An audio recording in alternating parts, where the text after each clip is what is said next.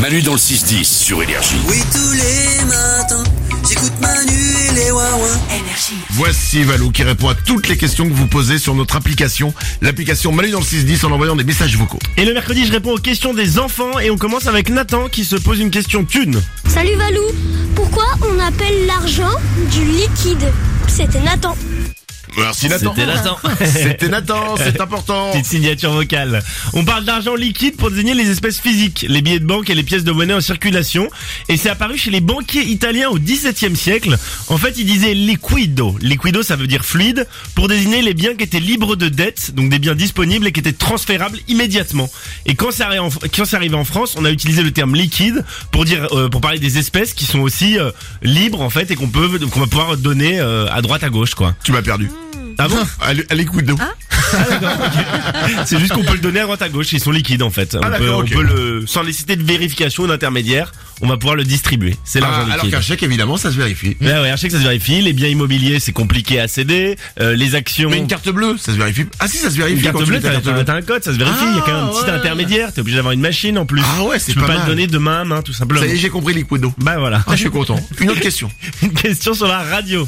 Pourquoi la radio, les, les chaînes, ça commence par 87 et ça termine par 109 et ça commence pas par 1, euh, 2, etc. etc. Alors, on parle de la bande FM, les fréquences des radios en FM. Exactement, parce que la radio, du coup, c'est des, des, des fréquences qui sont envoyées par un émetteur et qui vont arriver à un récepteur, la radio, qui vont être reliées par des antennes. Et bah tout simplement, la radio va de 87 MHz à 108 MHz parce que les autres bandes de fréquences, et bah, sont utilisées, tout simplement, sont utilisées pour les services maritimes, pour l'aéronautique, pour les radios amateurs, pour les fréquences réservées aux secours, les communications militaires. En fait, toutes les autres bandes de fréquences, euh, ça commence à 1. La bande de fréquence de 1, c'est pour les services de, vé- de secours des véhicules spatiaux. Le début de la bande de fréquence des 1. Il y en a, euh, excuse-moi, il y a très peu de véhicules de secours, des véhicules spatiaux sur Terre. Mais en fait, oui, mais en fait, t'as des bandes, t'as des bandes pour tout. T'as des D'accord. bandes pour tout. Ça peut être pour les télécommandes qu'on utilise pour nos radios euh, téléguidées. Ça va être aussi une bande de fréquence. Euh, pour les bouées océ- euh, océanographiques, c'est le début de la bande des 2 MHz. T'as des bandes de, de pour tout en fait.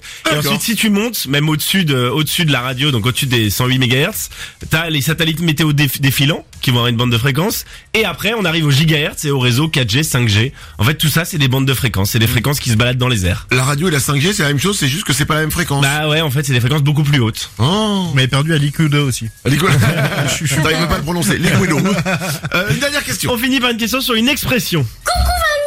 Pourquoi tu dois avoir une mémoire d'éléphant Coucou à tous les wawas Oh. Mais coucou à toi Alors, pourquoi, Pourquoi on dit mémoire d'éléphant d'éléphant Ça vient de l'observation des pachydermes, tout simplement des éléphants. On s'est rendu compte qu'ils avaient des capacités de mémoire exceptionnelles.